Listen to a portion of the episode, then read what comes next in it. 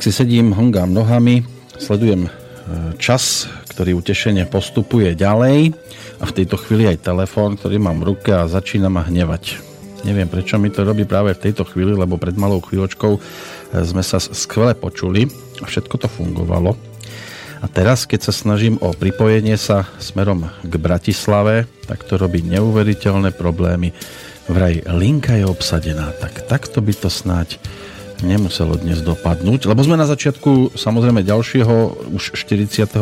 vydania relácie, e, ktorú som si dovolil nazvať, a nie je to nič originálne, e, verejnými tajomstvami a už e, opäť nás to ťahá smerom k tzv. zdravej výžive a na linku telefónu by som rád dostal Petra Planietu, tradičného takého, nazvem to, že partnera tom dobrom slova zmysle samozrejme, e, s ktorým tu vždy preberáme práve e, tú zdravú výživu a nech sledujem monitor ako chcem, tak to doteraz nebolo možné zrealizovať, ale zdá sa, že by sme Bratislavu už mohli na linke mať. Áno, už máme. No, paráda. Kde ste sa mi stratili? Nič, ja ešte mi volal niekto, tak som to nedvíhal, lebo... Ľudia vedia takto predpoludním e, sa zamestnávať takýmto spôsobom. V každom prípade Pán Planeta, pekný september vám želám. Prvýkrát sa Ďakujem. počujeme v tomto mesiaci. Čo sa vám vybaví okrem školy ešte v súvislosti s týmto 9. mesiacom roku? Tak uh, september je pre mňa taký mesiac uh, tým, že ja riešim čísla a aj energie, tak viem, že v septembri nič moc také veľké nemôžem robiť, lebo september je pre mňa jeden z najnáročnejších uh, mesiacov v rámci roka. Ale ja som aj manželke povedal, že nemôžem si vyložiť nohy na stôl aj na mesiac na dovolenku. Uh, tak či tak, keď budem pracovať, tak nebudem mať 100% výsledok, ale minimálne budem mať 50 alebo aj 20 je vždy lepšie ako nič. A to je presne to, čo si ľudia myslia, že tak ako bežne stretnete ľudí a majú červené peňaženky, hlavne ženy, lebo si myslia, že to je na peniaze, ale pre každého je to úplne iné. To znamená také feng shui, že toto je univerzálne a funguje to na všetkých, to nie je vôbec pravda, lebo napríklad pre mňa a na prosperitu a na podporu peňazí je zelená peňaženka a napríklad každý máme nejaký mesiac podľa toho, aké sme znamenie, zvieratko, tak máme iné obdobie ťažšie a niekto sa čuduje, že prečo v tomto období to tak mám. A mám aj známu, ktorá vždy v oktobri ona kolabuje. A nikdy nevedela prečo. A potom, keď sme urobili rozbor, tak sme zistili, že október je naj, najťažší mesiac. A vtedy ona má najviac práce a ona by vtedy mala oddychovať a tak od toho obdobie, ako sa to dozvedela, tak sa snažila zvolniť, vyhodiť rýchlo, znesiliť tie veci, lebo keď to silila, tak vždy skončila v nemocnici na infúziu. Červená peňaženka, zelená peňaženka. Čo povedať o človeku, ktorý nie, že by neplatil v hotovosti, aj keď dosť často používa len kartu, ale peňaženku nemá žiadnu? Tak uh, dneska je doba, že ľudia no, chodia s kreditnými kartami a ja sa vždy smejem, a v úvodzovkách v tom, že a ľudia si myslia, že a, sú bohatí, že majú kopec peňazí, ale oni peniaze nemajú, lebo majú len kreditné karty a stačí, keď sa zosype celý elektronický systém, tak o všetky peniaze, ktoré majú niekde na účtoch prídu. A to, čo ja ľuďom vždy vysvetľujem, jedinú vec, ktorú vám nikto nikdy nezobere, a to sú vaše schopnosti. To znamená to, čo máte, a, a nie to, čo máte zavreté v banke, to, aký dom máte postavené, to ako auto. Auto sa dá ukradnúť, dom sa dá a, zvaliť alebo zhorieť môže, ale vaše schopnosti, ktoré máte, môžete o ne prísť jedine, jediným spôsobom a to je vtedy, keď človek zomrie. A to už je potom jedno. Áno, to už je definitíva. My by sme mohli prísť e, o kontakt, e, keby nám napríklad vypadla elektrika, hlavne o kontakt s poslucháčmi, ktorí nám samozrejme opäť e, prejavujú svoju náklonnosť a vám hlavne tým, že reagujú, posielajú svoje otázky, pýtajú sa. A skôr ako sa dostaneme, povedzme, že k takej základnej téme, rád by som dnes rozobral hlavne to, čo sa v mnohých domácnostiach rieši takto v septembri, to znamená školopovinnou mládežou by sme sa mohli zaoberať a tým, ako si deti vystrojiť do školy, čo sa týka, ja neviem, desiaty, ako im aj obedy zabezpečiť a prípadne, ak by to nebolo stravovanie sa v jedálni, tak ako to riešiť po tej druhej stránke, ak by to chceli povedzme ísť, e, alebo na to ísť vašou cestou, ale najskôr by sme sa mohli vrhnúť na korešpondenciu, ktorá nám tu niekedy už aj dosť dlho postáva v tej e-mailovej schránke, takže prejdem rovno k prvej otázke, ktorú nám poslala Anka z Banskej Bystrice. E, čo všetko by pán Planieta doporučil pre odstránenie, respektíve rozpustenie v tomto prípade e, močového kalciovo-fosfátového kameňa. Je dosť veľký, 2x3 cm. Neinvazívna forma tohto kameňa. Čo by sme v rámci, lebo to nemusí byť iba o takejto veľkosti, ale všeobecne o týchto močových kameňoch, e, ako postupovať, aby sme sa toho zbavili, alebo aspoň to trošku minimalizovali. No, tam vždy treba sa za, uh, pozerať na to, že močový mechúr zadržiava moč, to znamená z duchovného hľadiska tá osoba, keď má kameň, tak niečo v sebe drží. To znamená, keď je to močový mechúr, tak sú to emócie. Keď je to žlčník, tak je to proste zlosť alebo napätie, ktoré to tí ľudia v sebe majú a držia to, alebo uh, sa často rozčulujú, to znamená, že môže byť aj jeden, aj druhý extrém, ale pri močovom mechúri z duchovného hľadiska je to o, o tom, že čo ten človek emocionálne zadržiava. A väčšinou tieto veci nenájdete u mužov, väčšinou ich nájdete u žien. Prečo? Lebo žena zadržiava emócie, lebo povie, nepoviem drahému, lebo ten mal ťažký deň v robote, alebo nepoviem mu to, lebo on sa naštve ale ja vždy ľudí učím, aj každý psycholog učí, že každý človek by mal svoje emócie dostať vonku. Lebo skúste ísť, neísť na malú potrebu, že si povedať, že 24 hodín vydržím bez cikania a keď budete normálne piť, tak potrebujete minimálne ísť tak trikrát do dňa. A keď človek nejde, a, keď to nerobí to isté s emóciami, to znamená ich zadržiava, tak proste to telo sa snaží to nejakým spôsobom vypudiť vonku. A buď tí, čo majú slabšiu pečen, tak žočník, tak kričia. A tí, čo majú emócie, tak si trošku poplačú, ale základ je pri močovom a, kameni a pri týchto problémoch začať dostávať do seba emócie, to znamená rozprávať o tom, vieš čo, drahý, toto ma robí smutnou. Chceš, aby som bola smutná? A keď drahý povie, že áno, no tak viete, že to je, nie je váš manžel, ale to je kamarát, ktorému úplne jedno, ako sa cítite a tam ja by som v takom vzťahu nežil. Ak máte kolegu, tak mu poviete, že takisto, že vieš čo, prepač, toto mi robí zle. A keď pokračuje, tak si ho nevšimajte, lebo nech vám vylezie na hrb, ale keď od vás niečo chce, tak ho vôbec ani ne, neposlúchajte. Ak je to šéf, tak aj šéfovi treba oznámiť. Viete čo, vedúci, chápem, ja môžem urobiť všetko, čo chcete odo mňa, ale môžem vás poprosiť, aby ste nekričali. Čiže hľadať spôsob, ako dostať tie emócie vonku a nedržať ich. A v rámci kameňa, keď už vznikol, tak dá sa rozpúšťať spôsobom takým, že na to sú super reďkovky. To znamená zaradiť si bielu reďkovku, čiernu reďkovku do stravy to znamená nastrúhať a ku každému jedlu to papať čerstvé. Červené reďkovky sú na toto slabúčké, takže lebo keď aj zoberiete červenú reďkovku, tak ona je skôr sladká ako pikantná. Ak máte červené reďkovky zo záhradky také, že štípu, tak to je potom v poriadku, ale na kamene je toto najsilnejšie. Ale platí pravidlo, že musí sa ten kameň prestať vyživovať, to znamená emócie musia ísť zvonku z tela. No ale keď e, by som chcel povedzme s niekým zdieľať tajomstvo a poviem to povedzme žene, ktorá má tie kamene e, a ona to vyzvoní všetkým potom, lebo emócie musia ísť von. No ale to nie je emócia, toto je informácia. No veď aj ponúknem informáciu, to... pri ktorej ona bude prejavovať nejakú emóciu, keď sa to dozvie a potom to všetkým vyzvoní, len aby sa zbavila kameňov.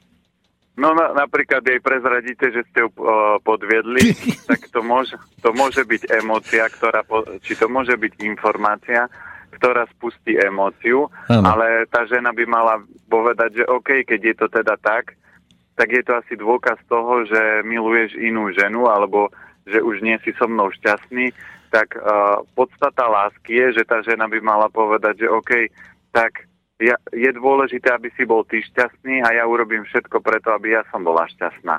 Ale problém je v partnerstve, že ľudia jedného, jeden alebo druhý druhého vlastnia. To znamená, myslí si, že tento človek je môj majetok a musí robiť to, čo ja chcem. Ale láska je presne to, že keď vidíte, a ja, my sme sa aj o tomto s manželkou bavili, že keby ja som zistil, alebo keby mi manželka povedala, že sa toto stalo a lož nikdy neudržíte, proste lož má krátke nohy, sa hovorí, takže ona skôr či neskôr vylezie. A keď vylezie, tak poviem, OK, e, stalo sa, túto vec už nezmeníme, ale pre mňa ja som možno v tom staromodný, ale prečo by som mal dávať niekomu druhú, tretiu šancu, keď raz sa niekto s niekým vyspí, tak je to dôkaz toho, že ma nemiluje a že chce sa milovať s niekým, k tomu je bližší, tak potom nebudem už hrať divadlo, že to bol nejaký malý úled alebo niečo.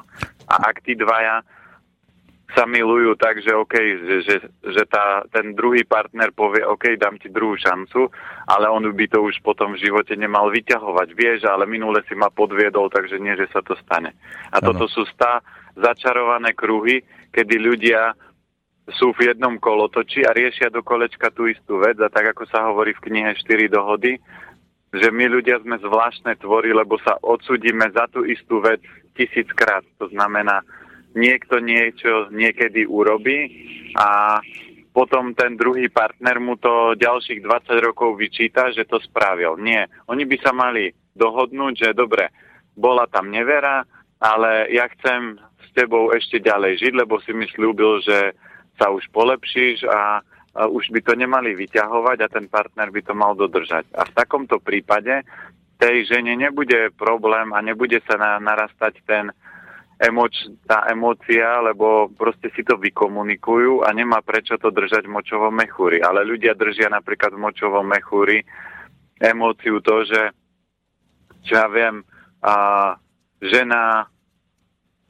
má, uh, dajme tomu, uh, chlap od nej niečo chce, aby, čo ja viem, išla s mamou na dovolenku a ona namiesto toho, aby povedala, vieš čo, drahý, tvoju mamu mám rada.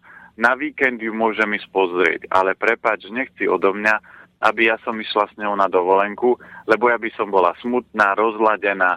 A tvoja mama má také čaro, má rozladiť, takže ak chceš ísť s ňou na dovolenku, tak choď, ale ja nepôjdem, ja ostanem radšej doma ale prepač, ja by som nebola šťastná. A keď žena toto nepovie a toto tam drží, tak toto podporí, že ten emočný mechúr či emočný kamen tam bude narastať, lebo na tej dovolenke samozrejme, že svokra ju bude točiť a ona to v sebe bude držať, lebo čo povie už manželovi teraz. Hmm.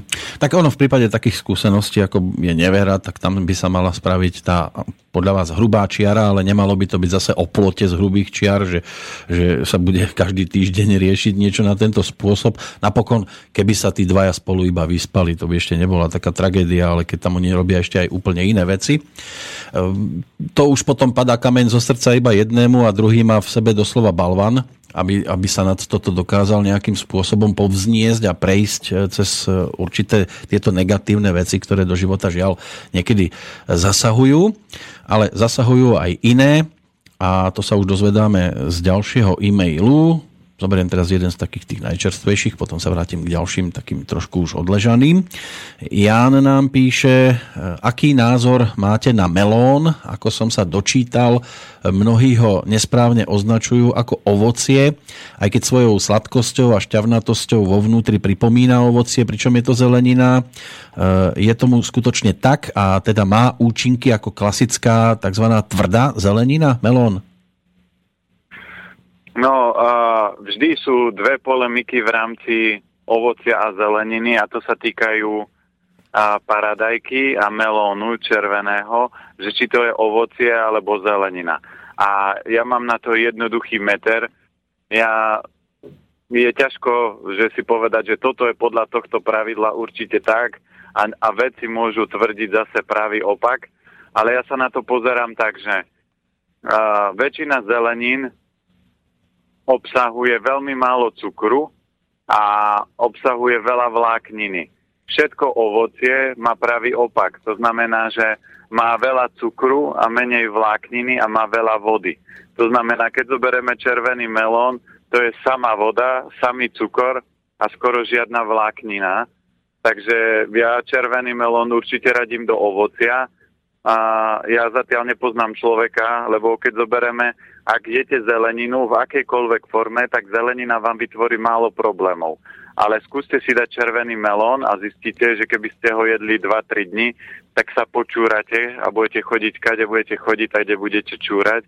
To znamená, je to veľmi silná jínová, jínové ovocie.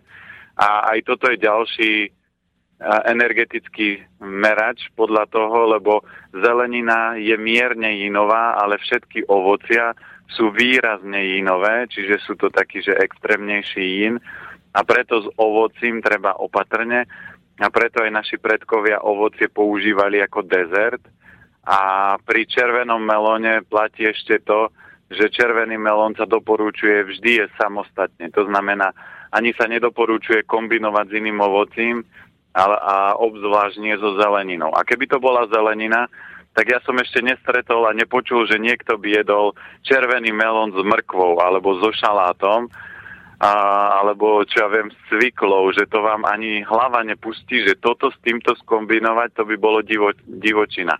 Ale väčšinou červený melón máte v ovocnom šaláte, je tam jablko, na kraju banán, červený melón. Takže podľa mňa určite červený melón ja radím do ovocia kvôli cukru, kvôli vode a kvôli jeho inovej energii, ktorý fakt, keď si dáte po väčšiu časť červeného melónu večer, tak do rána nikto nevydrží, lebo proste bude mať potrebu ísť na malú potrebu, lebo je to tak silný jin, že uvoľní a človek nebude schopný ten moč zadržať a ak má niekto tvrdý spánok, tak mu môže hroziť, že sa pocíka. No sú takí, ktorí radi konzumujú melón, iní si doprajú dýňu. Keď sme boli malí, tak nám jeden ujoraz tvrdil, že e, melón je samček a dyňa je samička. Aký je rozdiel medzi melónom a dyňou? Uh, to, toto uh, napríklad u nás na Orave sme nevolali melón, ale bola to dyňa. No. To znamená, ale dyňa je inak sa používa tekvica, dyňa, čiže to je taká tá slovenčina. Väčšinou uh, tekvice a niekedy niektorí ľudia volajú tekvice dyne, tak uh, sa použí, je to v podstate zelenina a preto to niekedy niekto mieša, že aha, dám si melón alebo dyňu, mm. takže to je len hra, kto nám čo vysvetlil. Ale zoberme si, že to nám povedali rodičia. Keby nám rodičia povedali v, od detstva tvrdili do 6 rokov, že čo ja viem, jablko nie je jablko, ale je čokoláda. A vy pôjdete do prvej triedy a vyťahnete si z tašky čokoládu a budete držať v jablko a poviete, idem si dať čokoládu, všetci sa na vás budú smiať, že pozrite na toho exota, on je jablko a myslí si, že je čokoládu. To znamená, niekto nám niekde povedal, že toto je strom, toto je auto, toto je melón, toto je dyňa, toto je uhorka a my sme to len prebrali a máme na to taký vzorec, že to je tak, ale keby ste sa spýtali ľudí, že prečo je to uhorka a prečo sa to volá uhorka, tak vám nikto nebude vedieť vysvetliť prečo. Je to uhorka. Všetci mi to tak tvrdia, všetci to rozprávajú a všetci vedia, že je to uhorka, ale nikto nevie, prečo je to uhorka. Tak ľudia sa vedeli tak nenápadne dohodnúť na veľa veciach je zaujímavé, že e, niečo dokáže ľudí spojiť, napríklad ja neviem, že modrá je modrá, zelená je zelená, e, čierna je čierna, ale že niečo je pravda a niečo je klamstvo, tak na tomto sa nejak dohodnúť nedokážeme. Ďalší e-mail od Michala, pozdravujem do štúdia, tiež na druhý koniec telefónu. Mám dnes na pána planietu tri otázky. Tá prvá sa týka cibule, ktorú používa vo väčšine svojich receptov. Eh, ja osobne proti cibuli nič nemám, ale ona proti mne asi áno. A chcel by som poradiť, ako to mám robiť, aby som sa aby som neronil pri jej čistení a krájaní toľko slz. No, sú na to rôzne finty. Niekto, keď ošupete tú vrchnú šupku a umiete to vodou. Videl som, že niekto si dáva do úst žuvačku a používajú sa rôzne finty, ale ja tieto finty na to nepoužívam. Ja sa snažím ten, uh, to čistenie, ten v úvodzovkách plač, a nech to teda prúdi, keď to je treba, lebo a pláč vám čistí oči. Pozrite sa na detské oči, aké oni majú krásne. Po prípade ľudí, ktorí dostatočne plačú, tak e, ten, tie slzy vám čistia oči, robia detox oči. A my ľudia sa snažíme všetko zastaviť. A ja napríklad, keď som bol na vojne, tak e, keď bola taká, že sme mali ísť na škrabku, to znamená ráno o 5. nás obudili a mali sme ísť do kuchyne ako mladí pomáhať e, čistiť zemiaky a šúpať cibulu. A ja keď som chodil na škrabku, ja som videl, že dobre, zemiaky sa čistia napríklad 5-6 hodín a cibulu, keď očistím, tak do hodiny môžem byť ready. Takže ja som sa vždy hlásil k cibuli a dostal som sa do štádia, alebo keď máte čistiť 3 vrecia cibule, nejaké 25-kilové, tak samozrejme pri treťom kile som bol slepý, že som vôbec nič nevidel. Som mal zavreté oči a šúpal som a, po pamäti tú cibulu, lebo proste tam bolo toľko tých výparov z cibule, ale po minúte ten, tie oči sa vyčistili a ľavou zadnou som tie tri vrecia dočistil a bol úplne kľud z toho. To znamená, pri čistení cibule alebo pri čistení chrenu. Toto sú výborné nástroje, ako si môžete prečistiť dýchacie cesty, zbaviť sa hlienov, prečistiť si oči. A ja by som toto určite nepotláčal, nechal by som to prirodzene prúdiť. Tak. Jedna z takých ve- vecí, keď chcete, aby to bolo menej, no tak otvoríte okno, nech tam prúdi vzduch a nech to nestojí tá vôňa z cibule ale ináč si to užívajte. Áno, alebo si pustíte ešte Angeliku. Druhá otázka, tá je smerovaná na rýžu. Aký je rozdiel medzi obyčajnou, jasmínovou a naturál rýžou? No, obyčajná rýža je v podstate rýža, ktorá nemá vlákninu, je proste uh, vyčistená, to je tak podobné ako sú jačmen nahy a jačmené krúpy. To znamená, jačmené krúpy už je brúsený jačmen, tak podobne je to s bielou rýžou a, a naturál rýžou. Samozrejme sú to aj niekedy odrody a, a to je jasmínová rýža, čiže je to určitá forma bielej rýže, lenže keď zoberieme, je to vyššia kvalita, je to ako keby kvalitnejšia biela rýža No a naturál rýža je top z tých rýží, preto, lebo ona má v sebe vlákninu, má v sebe potrebné minerály, lebo v rámci tých celozrných obilnín najviac živín a najviac minerálov je vždy pod šupkou a tým, že sa to čistí brúsi, aby to bolo jemné, aby to bolo pekné, tak sa tých živín a tých minerálov človek zbavuje. A, ale ja hovorím, že je úplne jedno teda, akú rýžu si vyberete. Keď chcete detoxikovať hrubé črevo, určite používajte rýžu naturál. Ale keď sa máte rozhodnúť medzi rýžou a, a zemiakmi, vždy vyhráva rýža.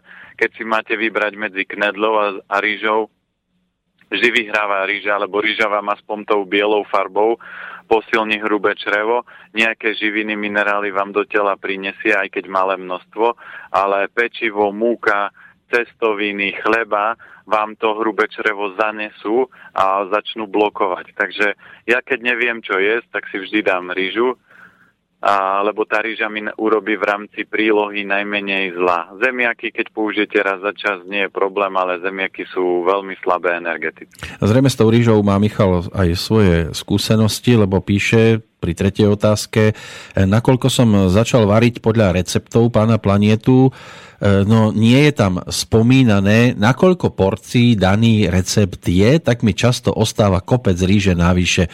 E, mikrovlnku nepoužívame a chcem sa opýtať, aké sú možnosti túto rýžu zohriať bez toho, aby mi prihorela na dne hrnca. Takže najskôr skúsme, že nakoľko porcií vy počítate pri tých receptoch, ak vôbec počítate nejaké porcie? Áno, ja keď tie recepty robím, tak robím tak pre 3 až 5 osôb, lebo keď zoberieme, tak väčšina ľudí varí tak pre rodinu. Ale keď si uvaríte jednu porciu, tak už zistíte, že aký objem obilniny alebo strukoviny potrebujem na jednu porciu. To znamená, štandardne, aby všetci mali v tom jasno, polkilová rýža vyjde tak na 6 až 8 porcií prílohy. To znamená, že keď si chcem si variť pre seba, no tak mi stačí šálka ríže uvariť, k tomu dám dve šálky vody a to mám tak na uh, 3 alebo 4 jedlá ako prílohy a nikdy sa neoplatí variť menej. Nikdy by som určite nevaril tak, že dám pol šálky ríže a teraz to budem variť, lebo zase to mi vydrží tak na dva jedlá a na druhý deň musím variť na novo. Takže ja vždy varím, aj keď sme doma traja, tak varím vždy minimálne pol kila ríže a keď varím strukovinu, tak varím vždy kilo strukoviny. A pol kila strukoviny z pohľadu bielkovín vám to vyjde tak na 12 až 16 porcií, čiže na základe toho si to prerátajte. Čiže ak budete vidieť na stránke recept, že tam je čo ja viem, 250 gramov ríže naturál, tak viete a na aké množstvo. Ak budete vidieť, že je tam 200 gramov, čo ja viem, šošovice, tak si to zase viete prerátať, že aký objem z toho dostanete. No a keď uvaríte napríklad pol kila ríže a mali ste ju na obed a na večeru, tak kľudne si z tej ríže môžete napríklad urobiť ráno kašu, že zoberete rýžové mlieko, dáte, rozvaríte tú rýžu v tom a tá e, kaša je najsilnejšia a najlepšia, preto lebo celá rýža má v sebe skrytú energiu, kdežto krupice, vločky a tie instantné kaše tej energie majú ďaleko menej, lebo keď rozomelete zrno, tak tá energia z neho ide preč. Čiže ráno si z toho môžem urobiť kašu, nastruhám jablko, posypem makom alebo orechami, tí makovi si to samozrejme sypu makom. Keď to chcem osladiť, tak ešte pridám rýžový sirup. Ja väčšinou, keď robím kaše na sladko, tak väčšinou používam do toho sušené ovocie na sladenie, nepoužívam ďalšie nejaké sirupy, medy alebo, alebo nejaké cukry. Potom, keď napríklad vám rýža ostane, môžete na obeci urobiť risotto. Keď chcete, tak si môžete trošku primiešať do rýže múky, pridáte cesnak, majoránku a na večeru si môžete z toho urobiť placky. Ak to chcete mať kompletné jedlo, tak do tej ríže s múkou, s cesnakom, s majoránkou, so solou pridáte ešte napríklad tofu alebo nejakú strukovinu a urobíte si také kompletné jedlo, také placky na pánvici, také menšie, ktoré opečiete na oleji, čiže s tým sa dá hrať. Preto aj na stránke je veľa receptov a preto sa zdá s tým len tvorivo hrať. Proste kuchyňa je v podstate len alchymia, kde vy by ste mali vedieť, že toto s týmto miešam a dostanem takéto dobré jedlo. Áno, na stránke elementyzdravia.sk. E, zároveň sme v podstate asi aj povedali a odpovedali na tú časť otázky, že ako si to zohriať, aby neprihorela tá ryža na dne hrnca. Keď tak ešte je potom ďalšia forma, že jedna z foriem je, že robím z toho ráno kašu, Druhá forma z toho, že keď ohrievam rýžu, tak ja si dám tak pol centimetra vody a keď voda vrie, dám do toho rýžu, premiešam a je ohriata. Tretia forma je, že opečiete cibulku na oleji a pridáte do toho rýžu. Štvrtá forma je, že ju naparíte a ešte piatá forma je, že ju na dobrej pánvici môžete na sucho opiec. Každá tá tepelná úprava má nejaký vplyv na organizmus. To znamená, Smaženie, opekanie posilňuje srdce, naparovanie posilňuje pečeň, varenie vo vode posilňuje trávenie. Takže každý človek si aj tak potom vybere podľa toho, čo ktorý orgán potrebuje posilniť. Toto mala byť aj posledná otázka, ale Michala tam ešte napadla jedna vec, aj ste ju spomenuli, to znamená oruch, orechy, e, lebo tvrdíte, že každý by mal zjesť denne za hrst orechov, ale on sa pýta, čo tí, čo majú na orechy alergiu. No, nikto nemá na všetky orechy alergiu a semena, takže keď nemôžem niektoré typy orechov, tak ich vyradím. Ale základ je, keď je alergia, tak je to len o tom, že mám rozladené trávenie a to trávenie by som mal dať do poriadku. A keď ho dáte do poriadku, keď vám bude fungovať žalúdok, tenké črevo, tak alergia sa stratí. A základ alergie je cukor, mlieko, biela múka. Tak, na chvíľočku si dáme prestávku aby sme sa potom na konci mohli tiež počuť, lebo už sme na polceste. Takže po pesničke budeme v našom rozprávaní s Petrom Planetom pokračovať.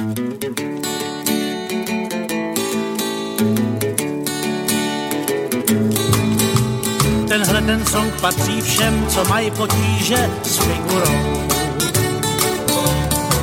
Já jmenuju se Tučný a postavu mám vydulou. Já bejvával malej štíhlej kluk, který si o muzice snil. a na nástroje struný zkoušel jsem si baré styl. Dřív než jsem se nadál, bylo mi dvanáct a půl. V parcích jsem se dával s benžem jako trubadur Až potom můj starší brácha si založil vlastní band. A já ve třinácti hrával s nima Dixieland. Přibývaly léta, přibývaly nesnáze. Rychlejš než ty léta přibýval jsem na váze Našel jsem si totiž v dobrým jídle na nešťastný lásky Až v zrcadle jsem zjistil, že by se mě i kolem lek. Životu člověk musí platit daň i z úroky. Jenže širší člověk má i srdce široký Řekl jsem si, no co nadělám, vzal benčo a začal hrát. A zjistil jsem, že mám i tak život strašně rád. Tak nebuďte zoufalí, když si zníte najednou. Že vám kalhoty v pase prostě nějak nesednou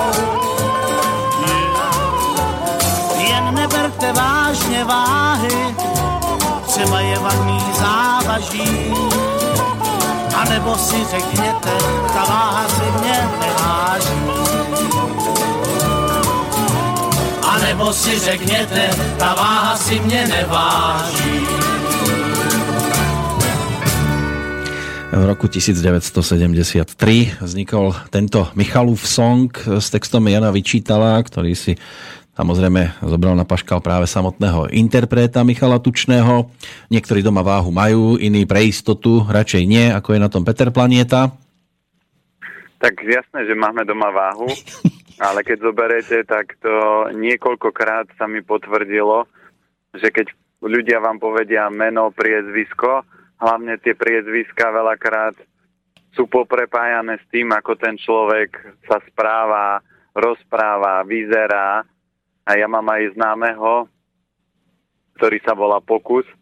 A jeho, jeho darom je, keď som hovoril, že čo jeho fascinuje, a on vraví, on, on rád robí všetko, on opraví od vodovodu cez postaví celý dom od podlahy hore a nepotrebuje plinára, vodára. A potom, keď som ja ho chcel sa na, naškatulkovať do niečoho, nejakého remesla, že som mu hovoril, že tak mi povedz, veď niečo ťa musí baviť ďaleko viacej a potom mi cvaklo, veď ale on je pokus, to znamená, on mu skúšať, tvoriť, on potrebuje stále tieto veci riešiť. A potom som pochopil, že fakt, e, aj keď pozorujem ľudí a oni sa predstavujú, tak e, tí ľudia veľa, veľakrát sú prepojení aj s tým priezviskom, že veľakrát získajú takú energiu.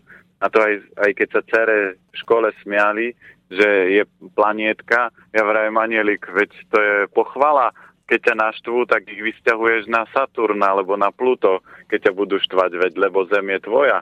Takže ja som si vždy z toho robil srandu a aj keď zoberieme, že ja som planieta, tak vždy som mal tendenciu pomáhať všetkým ľuďom a dneska som si uvedomil, že keď chcem pomáhať, tak musím pomáhať tým, čo pomoc chcú a tých, čo pomoc nechcú a chcú proste trpieť a žiť Matrixový život, treba nechať tak, treba im nič nerozprávať. Aj dneska som stretol jedného pána a on sa len usmieval a robil si z toho srandu a ja som vôbec mu ani nič nehovoril, lebo je zbytočné, keď človek nechce počúvať, míňať energiu na to, aby ste niekomu nepočujúcemu vysvetľovali, že čo by mal robiť. Ja už si strážim dneska energiu a tú energiu a tú pomoc smerujem fakt ľuďom, ktorí hľadajú odpovede a chcú meniť svoj život k lepšiemu. Áno, tak vy ste na tom ešte celkom dobré.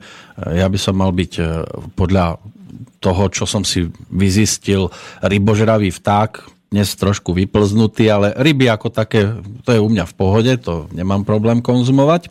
Sú samozrejme aj horšie priezviská, to by sme sa potom aj nasmiali, keby sme išli po tejto linke, ale vrátim sa ku korešpondencii, lebo však máme tu toho stále dosť. A tak by som teraz povyťahol aj to, čo sme tu rozoberali ešte minulý týždeň, ako Mária písala. Ahojte Petrovia, konečne mám čas vás počúvať v priamom prenose a rozoberali ste tému slobodné otroctvo.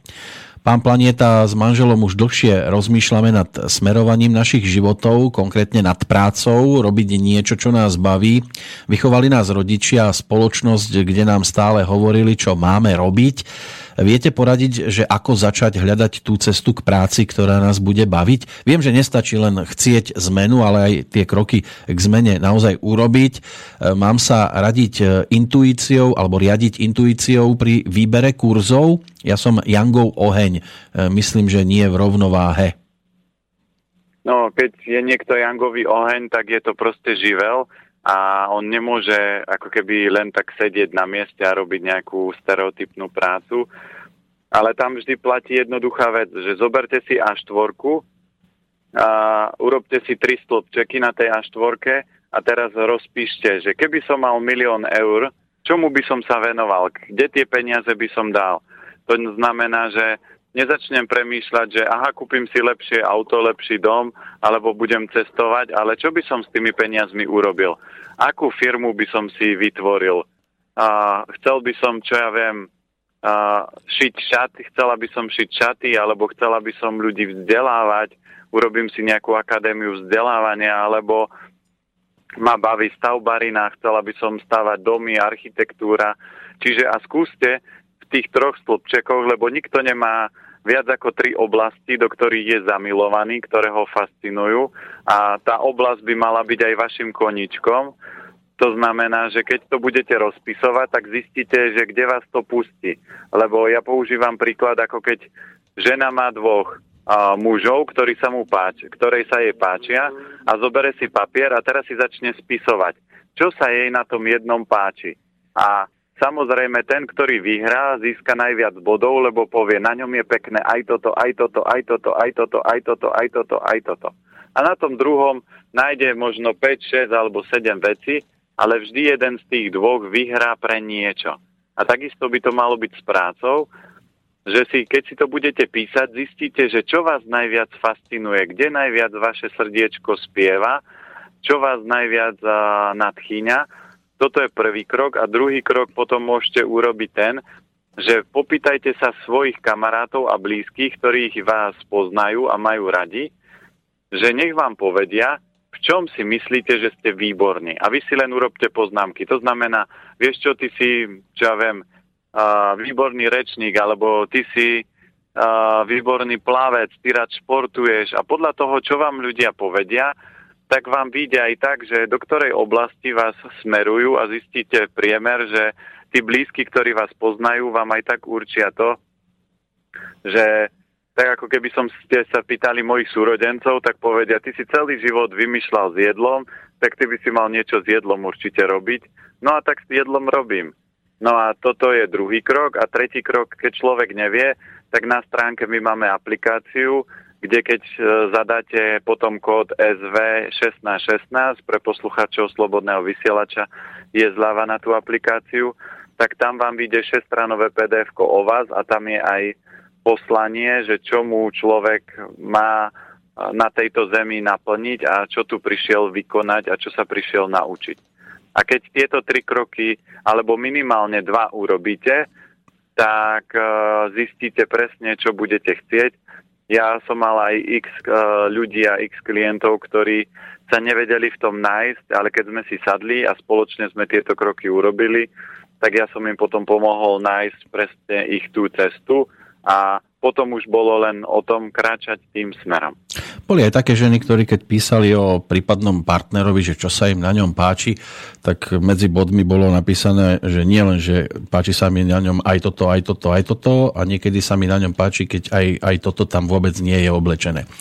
A potom sú aj také e, situácie, keď e, napríklad ženy inak hodnotia ako muži, keď sa stretne žena s ženou a povie a pri tom rozprávaní sa stiažuje, že ako strašne pribrala, tá druhá, keď ju chce potešiť, tak jej povie, vieš čo, vôbec to neriešuješ. Aj tak vyzeráš úplne super a sexy a tak ďalej. A chlapi ty to riešia jednoduchšie, vôbec toto nerozoberaj, tu máš pohárik, poď si vypiť. Čo sa tam budeš zaoberať? No, no áno, ale to je individuálne a vy keď eh, v rámci vzťahu sa poznáte, tak sa vám aj tak udejú veci, že ak si dvaja chlastú, no tak samozrejme oni pijú preto, lebo ne, ich život nie je naplnený.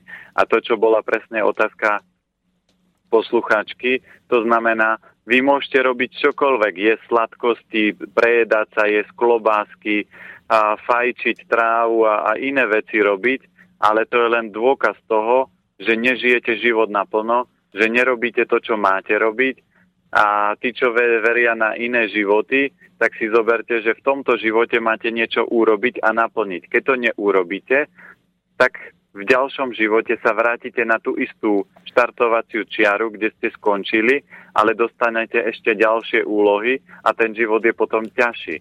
To znamená, preto múdry človek robí kroky stále dopredu a tí takí menej múdri, aby sme to pekne povedali, ostanú sedieť doma na zadku alebo na úrade práce a povedia, čo budem robiť za 300 eur. Ja vrem, keď nebudete pracovať a nebudete sa vyvíjať, tak začínate degenerovať a všetko, čo degeneruje, príroda začne ničiť a začnú vám, vznikne vám kopec zdravotných problémov a nenaplníte svoju cestu.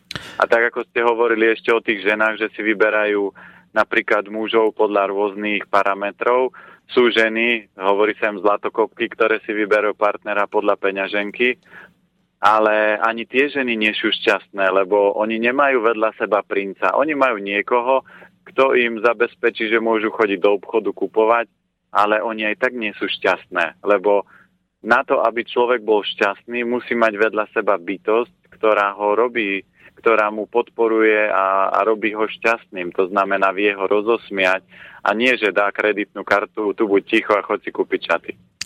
Otázka taká, ktorá prišla od Paliho, e, má naskôr začiatok ten, že či konzumujete aj meso?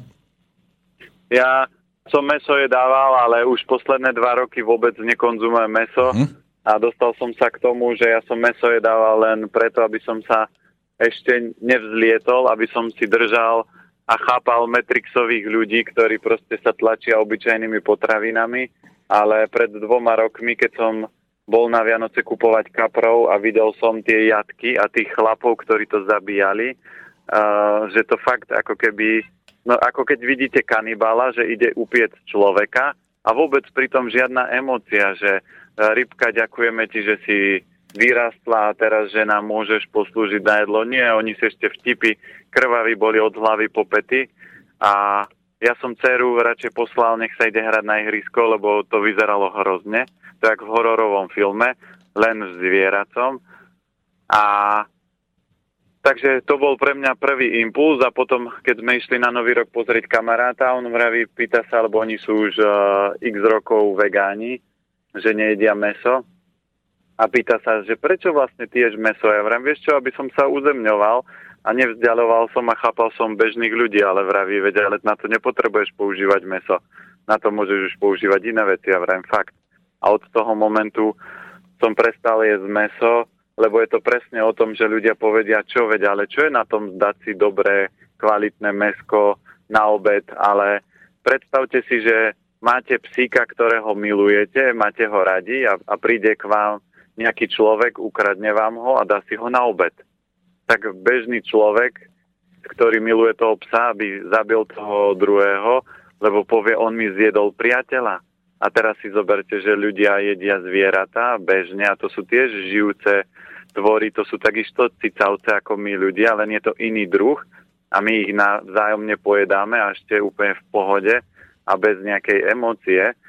A keď zoberieme ešte posledný efekt, je to, že pozrite sa ľudí, ktorí jedia meso 2 až 3 krát do dňa, akí sú agresívni, arogantní a ako sa správajú divoko, ako to zviera. To znamená, všetko, čo budete jesť, tak získate jeho energiu. A prečo aj posledný dôvod pre mňa, prečo som prestal jesť meso, je, že meso blokuje duchovný vývoj.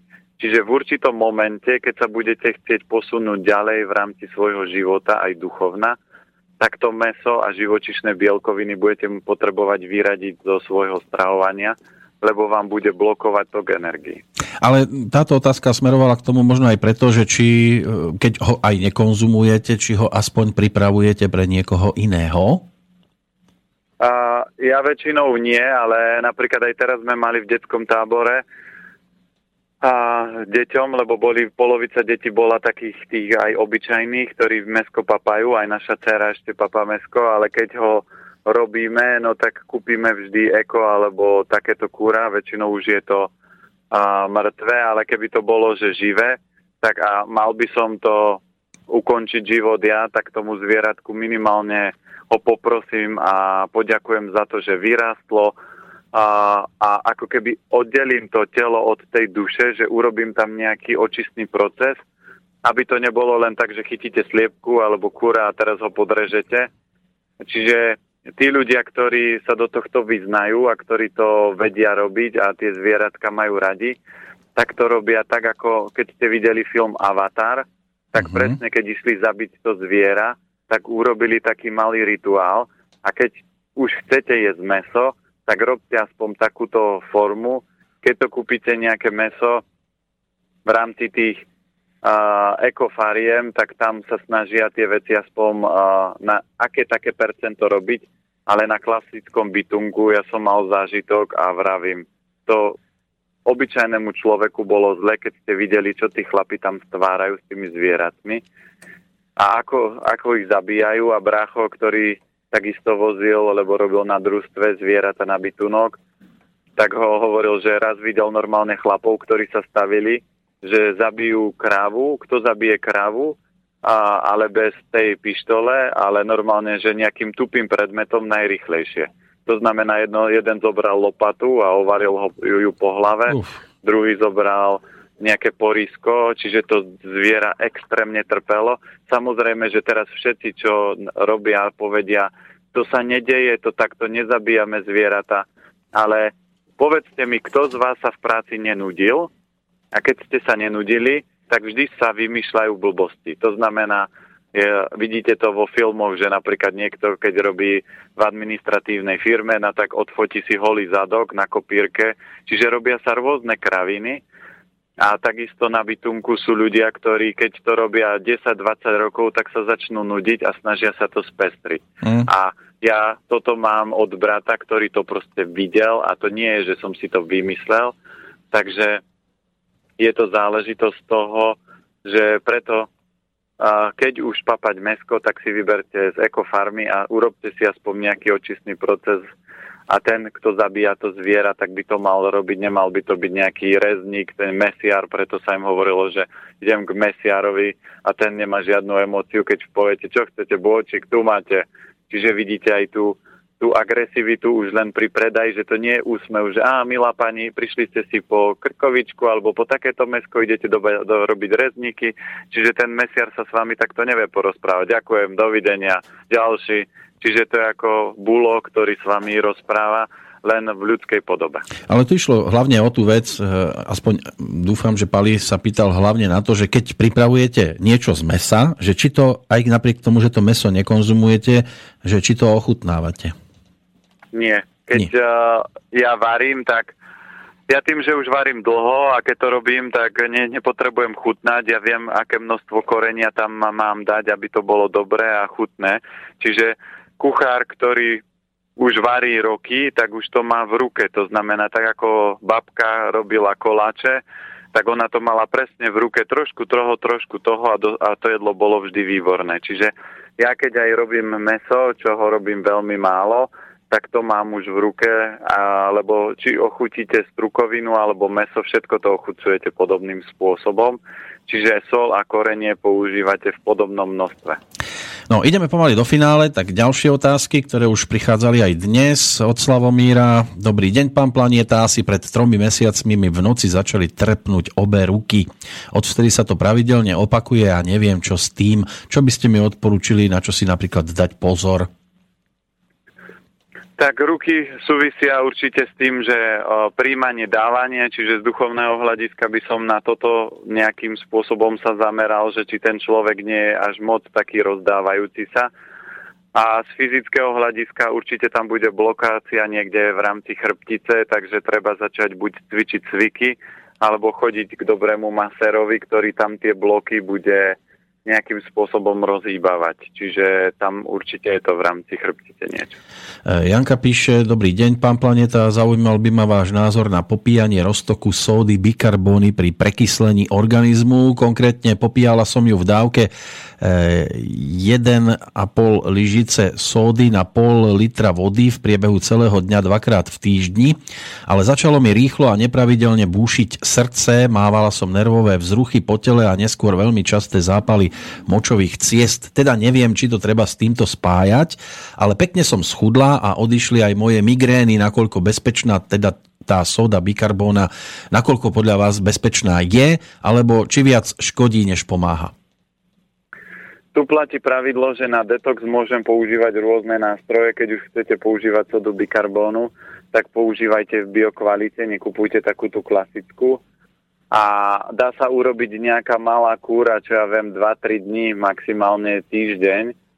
Ale tam si vždy treba uvedomiť, že pred očistou by som mal vedieť, v akom stave ten organizmus je, lebo ak to nie je a nie je v rovnováhe a ten organizmus môže byť veľmi zatoxikovaný a niektoré orgány ako pečeň a obličky môžu byť slabšie, tak to nemusia ustať a môže potom v rámci toho orgánu ten človek kolabovať. Čiže tam boli presne dôkaz aj toho, že tie močové cesty a obličky močový mechúr sú slabšie a keď sa spustil výraznejší proces detoxikácie, tak sa zhoršili iné symptómy a to nie všetci ľudia sú schopní zvládnuť.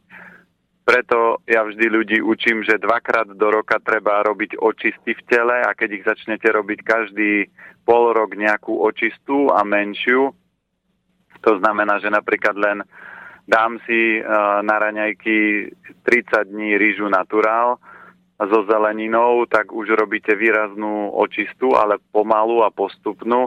A soda bikarbona patrí už medzi výraznejšie očisty, takisto ako destilovaná voda. A tam by som potom opatrne, a to už by som skôr doporučoval ľuďom, ktorí sú zdravotne v poriadku, že používať silnejšie nástroje na očistu. Od Michala tu máme ďalšiu tému. Dobrý deň, prajem. Chcem sa opýtať, už nejakú dobu sa všemožne snažím stravovať podľa piatich elementov. Žiadne meso, mlieko, minimum cukru. Recepty super, strava veľmi chutná. Len sa potýkam s dvoma problémami. Tak poprvé, neustále mám hlad, a po druhé som aktívny športovec a poslednú dobu skrátka nevládzem, kde robím chybu. Nechcem jesť e, gigantické porcie, vážim len 72 kg, tak neviem, čo s tým robiť. Tu platia e, dva, tu sú dve dôležité veci. Prvá z vecí, keď e, je človek pri tomto type jedla hladnejší, tak nech si napríklad do ryže zamieša orechy, mandle, vlaské orechy, lieskovce, alebo ako prílohu rýžu polejem ešte tekvicovým olejom a papám to so, s nejakou strukovinou. To znamená, to je prvý krok, že trošku pridám viacej orechov, aby tam bolo viac minerálov a druhú z veci, ktorú musia si uvedomiť všetci ľudia, ktorí prechádzajú z bežného stravovania na zdravé stravovanie, že telo bolo naučené príjmať energiu z jednoduchých cukrov, ktoré nie je také náročné na trávenie ako zložité. A keď im prestanete dávať jednoduché cukry, tak telo bude chvíľku rozladené, že prečo mám teraz rozkladať tú obilninu a tú rýžu naturál a s nej čerpať cukry, keď ja chcem koláčik a tyčinku, ktorá mi to dodá bleskovo. Ale toto je veľmi dôležitá forma, aby ste to zvládli. To znamená, u niekoho to trvá 2-3 mesiace, u niekoho to môže byť pol roka ale túto fázu ustojte. A keď on aktívne cvičí, tak určite nech si pridá, dajme tomu, do stravy, môže si pridať ešte nejaký proteín, ako je rýžový alebo konopný a určite nech si zaradí do stravy čia semienka, čiže podporia celý ten energetický systém. Ale tú transformačnú fázu trávenia musíte zvládnuť. To je ako keď máte auto a teraz idete, že je 4 liter a idete dať do toho auta 6 litrový motor, tak musíte ten motor vybrať a chvíľku to auto nie je schopné jazdiť a jeho výkon ako keby klesne, takisto sa niečo podobné deje v tele, že to telo sa prepína na nový, väčší energetický systém, ktorý, ale tá fáza toho prepínania trvá a vyľaďovania a je to od tých 3 do 6 mesiacov. Posledný e-mail dnes, e, ten bude z Českej republiky, zo Znojma, pekne zdravím z jihu Moravy. Přejdu rovnou k otázce, je mi 37, postihly mě hemeroidy, mám sedavé zaměstnání, nicméně běhám, cvičím, myslím, že doma jíme poměrně zdravě, pečivo, těstoviny a knedlíky se u nás objeví maximálně jednou za měsíc, když jsme na návštěvě. Přesto mě trápí tahle nepříjemná věc. Chci poprosit o radu, jak tomu předcházet, na co klást při stravování důraz, případně zda se dá správnou stravou tato potíž i eliminovat. To jde zřejmě o ty hemeroidy. Moc děkuji za rady. S manželkou jsme pravidelní posluchači. Lec, které typy jsme zkusili zavést do praxe. Spíše tedy zatím experimentálně. Každopádně jsou to pro nás hlavně podněty k přemýšlení a větší otevřenosti vůči alternatívnym smerom ve zdravé výživě. Takže Pavel ze Znojma má problémy s tými hemeroidmi. Čo na toto povedať? No určite tam sú dve slabosti. Číslo jedna je slabosť hrubého čreva, to znamená, a podporoval by som hrubé črevo, čiže nepapal mliečne výrobky číslo 1, dal si pozor na jednoduché cukry. A číslo 3 sú e, pečivo, to znamená radšej jesť cestoviny ako suché pečivo. A krok druhý, treba podporiť srdce, tenké črevo, lebo to je záležitosť aj cievného systému. To znamená mať dostatok pohybu, ale ľudia povedia, že ja dosť cvičím, to je tak 2-3 krát do týždňa, ale ak má niekto sedavé zamestnanie, že 8 hodín sedí, v kancelárii, tak by mal aspoň pol hodinu až hodinu denne cvičiť 6 krát do týždňa. Vtedy je to v poriadku. A vtedy sa hemoroidy vôbec nevytvoria, lebo to sedavé s pohybom je vyrovnané. Takže toto tam treba zaviesť, podporiť cievný systém. Tým, že sa vyradia tieto predchádzajúce spomínané potraviny, tak krv by sa mala podporiť, vyživiť, ale ešte môžem tam pridať napríklad e, cviklu, čiže červenú repu. A na krv sú ešte takisto veľmi dobré, môžem pridať aj včely pel. Takže toto sú veci a čo sa týka tých hemeroidov, tak uh, potierať uh, kvalitnou levandulou, doporučujem, je to odskúšané, takže toto by malo výraznejšie zlepšiť tento celý stav. Ale treba začať od tých prvých a potom tá levandula už je len taký ten upokojovací nástroj. No, tak hodinka za nami, informácií až až snáď sa v tom poslucháči dokážu zorientovať e, a že sme im dnes e, ponúkli aj takú informáciu, ktorá pre nich bude naozaj užitočná. Pán Planeta, ďakujem pekne. To, čo som si myslel, že by sme tiež mohli rozoberať, na nás bude čakať ďalších 7 dní, to znamená tie desiaty pre deti do školy, prípadne stravovanie sa počas školského roka a prípadne môžu pribudnúť aj ďalšie otázky. Takže ďakujeme poslucháčom, že opäť boli takto aktívni a sú úžasní po tejto stránke. A o, o 7 dní aj s vami sa teším do počutia. Ešte samozrejme zo pár e, slov od vás na záver. Tak ja určite tiež ďakujem za otázočky a teším sa, že aj táto relácia splňa to, čo posluchači potrebujú, že sa im šťastí vie poupratovať a po prípade nasmerovať ich.